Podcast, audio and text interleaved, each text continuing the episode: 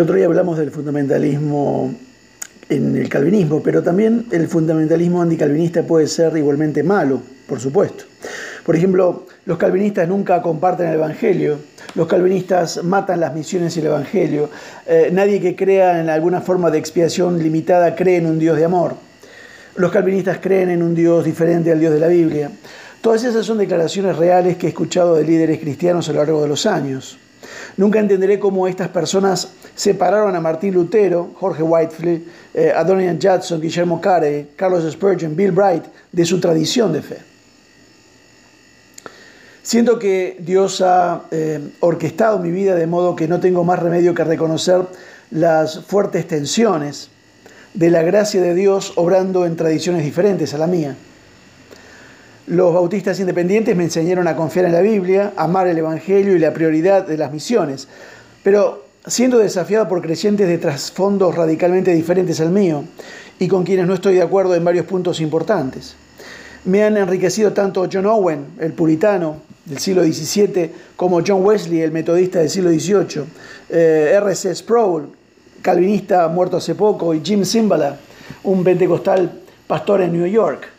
Creo que es saludable para todos los cristianos polinizar de forma cruzada. ¿Qué es la polinización cruzada? Es eh, el transporte de polen de una planta a otra y lo hacen las abejas. No estoy diciendo mezclar doctrinas, pero sí estar abierto. No tenemos que tenerle miedo a la Biblia.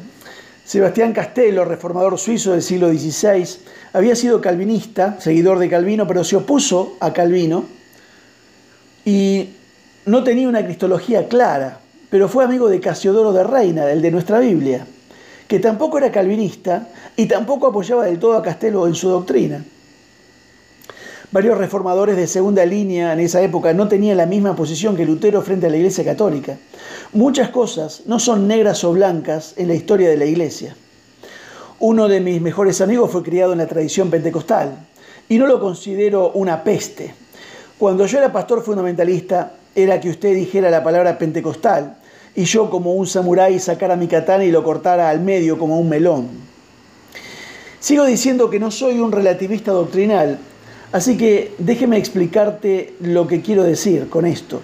Ciertas doctrinas son lo suficientemente claras e importantes como para que simplemente debatamos trazar o debamos trazar, perdón, líneas claras con respecto a quién está dentro y quién está fuera.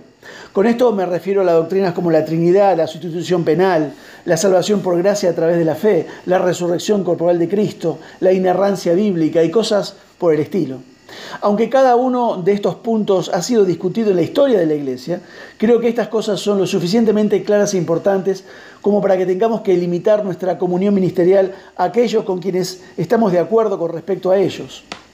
Los puntos más sutiles del calvinismo simplemente no entran en esta lista para mí. Si estamos de acuerdo en lo esencial del Evangelio, creo que eh, podemos tener una mm, alineación ministerial profunda y significativa. Se necesita humildad para aprender de las personas con las que no estás de acuerdo, pero así es como Dios ha trabajado históricamente en su iglesia global en dos mil años de antigüedad. Demostremos al mundo que todavía podemos ser un solo cuerpo unido en torno al Evangelio de Cristo, incluso cuando discrepamos apasionadamente sobre otros temas. Quizás sea un poco irónico, considerando el, trono, el tono perdón, de la conversación de hoy, que el propio Juan Calvino quería ser conocido como el reformador ecuménico. Si estudias la vida de Calvino, verás que no tenía ningún deseo de iniciar una secta de calvinistas. Quería que las verdades de la gracia de Dios influyeran en toda la predicación evangélica. De hecho, en sus instituciones, en su libro, nunca enumera los cinco puntos del calvinismo. Existe eh, cierto debate sobre si creía en la expiación limitada, como se presenta habitualmente hoy aunque personalmente creo que sí, que lo creía, tampoco ha sido muy enfático en su tratamiento de estas cosas en su libro. El caso es que nunca habría dicho el calvinismo es el Evangelio. Creo que fue celoso por ver la gloria de Dios sobre todo, la prioridad de Dios en la salvación, la soberanía de Dios sobre todas las cosas, especialmente su iglesia, y la garantía de Dios de la salvación de su pueblo. Como dice un amigo calvinista, Calvino odiaría el nombre de calvinista y estaría molesto por la gran mayoría de los calvinistas de hoy. El Evangelio no los cinco puntos del calvinismo, es el centro de nuestra fe.